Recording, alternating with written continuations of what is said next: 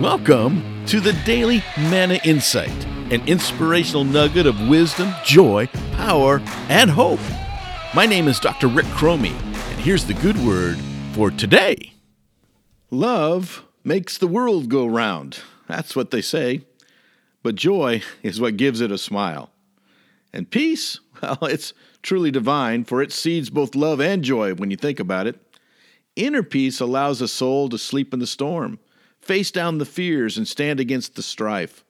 Such peace doesn't just happen, it must be nurtured. You can't buy, barter, or beg for inner peace. Ironically, perhaps even surprisingly, inner peace swells within apathy.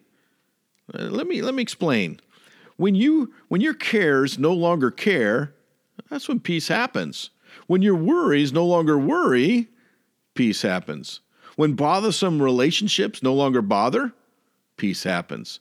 When your crises no longer control, peace happens. Apathy settles the soul. What is, is, come what may. And wherever peace dwells, the twin sisters of love and joy, well, they surely follow, skipping behind, inhabiting, and resting.